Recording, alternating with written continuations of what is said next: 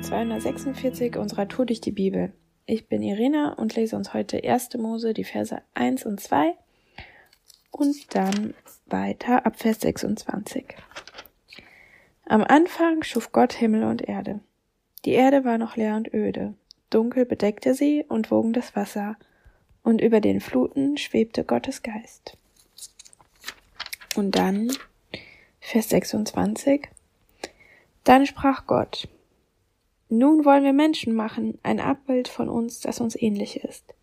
Sie sollen Macht haben über die Fische im Meer, über die Vögel in der Luft, über das Vieh und alle Tiere auf der Erde und über alles, was auf dem Boden kriecht. So schuf Gott die Menschen nach seinem Bilde, als Gottes Ebenbild schuf er sie, und schuf sie als Mann und als Frau. Und Gott segnete die Menschen und sagte zu ihnen, Seid fruchtbar und vermehrt euch, füllt die ganze Erde und nehmt sie in Besitz. Ich setze euch über die Fische im Meer und die Vögel in der Luft und alle Tiere, die auf der Erde leben, und vertraue sie eurer Fürsorge an.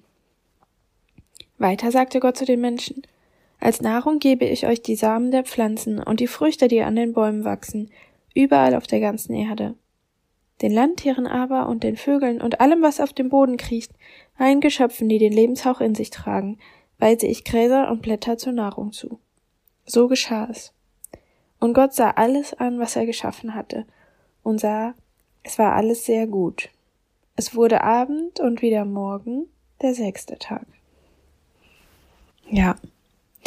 Die Schöpfungsgeschichte, die Geschichte der Entstehung der Welt, das die erste Geschichte in der Bibel.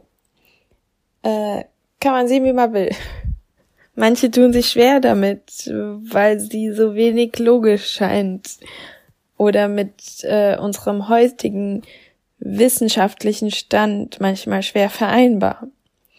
Aber wir wollen hier nicht äh, eine theologische Analyse machen oder auch nicht gucken, wie äh, war das hebräische Weltbild, sondern wir lesen die Bibeltexte und fragen uns, was sagt das über Gott aus und was sagt das über den Menschen?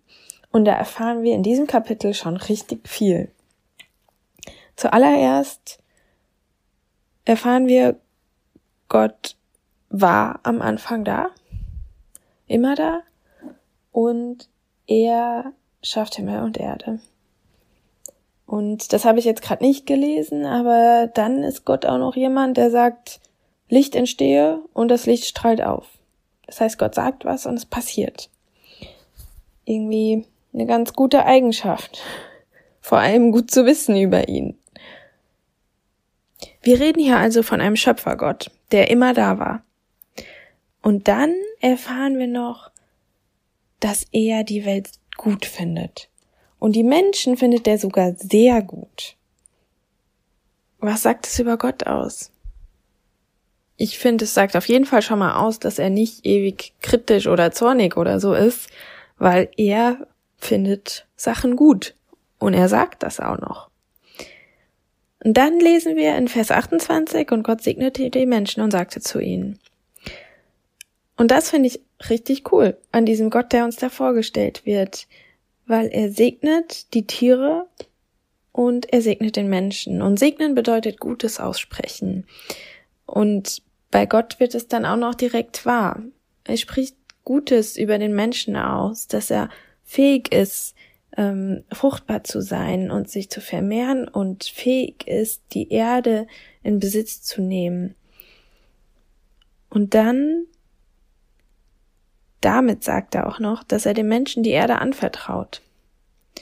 Und das ist auch richtig cool. Gott traut dem Menschen also etwas zu. Er ist, er, er reißt nicht alles an sich. Es fällt ihm nicht schwer loszulassen. Er vertraut seine ganz frische Schöpfung dem Menschen an.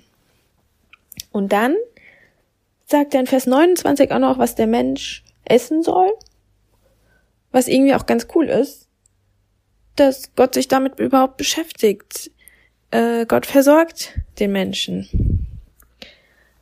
Und dann können wir noch angucken, was denn dieser Text über den Menschen aussagt. Was ist das für ein Menschenbild? Der Mensch ist zu zweit und er ist geschaffen zu Gottes Ebenbild. So schuf Gott die Menschen nach seinem Bild. Was wissen wir bereits über Gott? Dass er die Welt und den Menschen gut findet, dass er segnet, dass er dem Mensch was zutraut und ihn versorgt, und dass er alles geschaffen hat. Und diesem Gott ist der Mensch ähnlich. Das heißt, man könnte sagen, der Mensch hat auch die Fähigkeit, etwas zu schaffen, Dinge gut zu finden, Gutes auszusprechen und anderen etwas anzuvertrauen. Aber wir können auch noch genauer gucken, was dieser Text denn über den Menschen sagt. Der Mensch ist erstmal sehr gut und er hat einen Auftrag. Er genießt das Vertrauen Gottes. Er ist nicht ohne Ziel und ohne Sinn, sondern er hat diesen Auftrag, die Erde in Besitz zu nehmen, sie zu bevölkern und alles zu versorgen, zu verwalten. Und gemeinsam ist sind die Menschen gesegnet. Gibt es vielleicht etwas, wo du merkst, oh, da unterscheidet sich mein Gottesbild oder mein Menschenbild von dem hier in diesem ersten Kapitel? Vielleicht kannst du da mal weiter drüber nachdenken.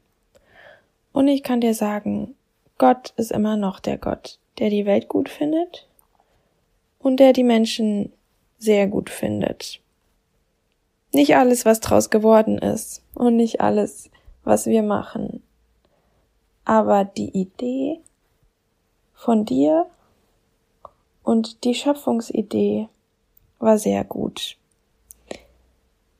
Heute ist ein guter Tag für einen guten Tag. Lass Gottes Wort in deinem Leben praktisch werden.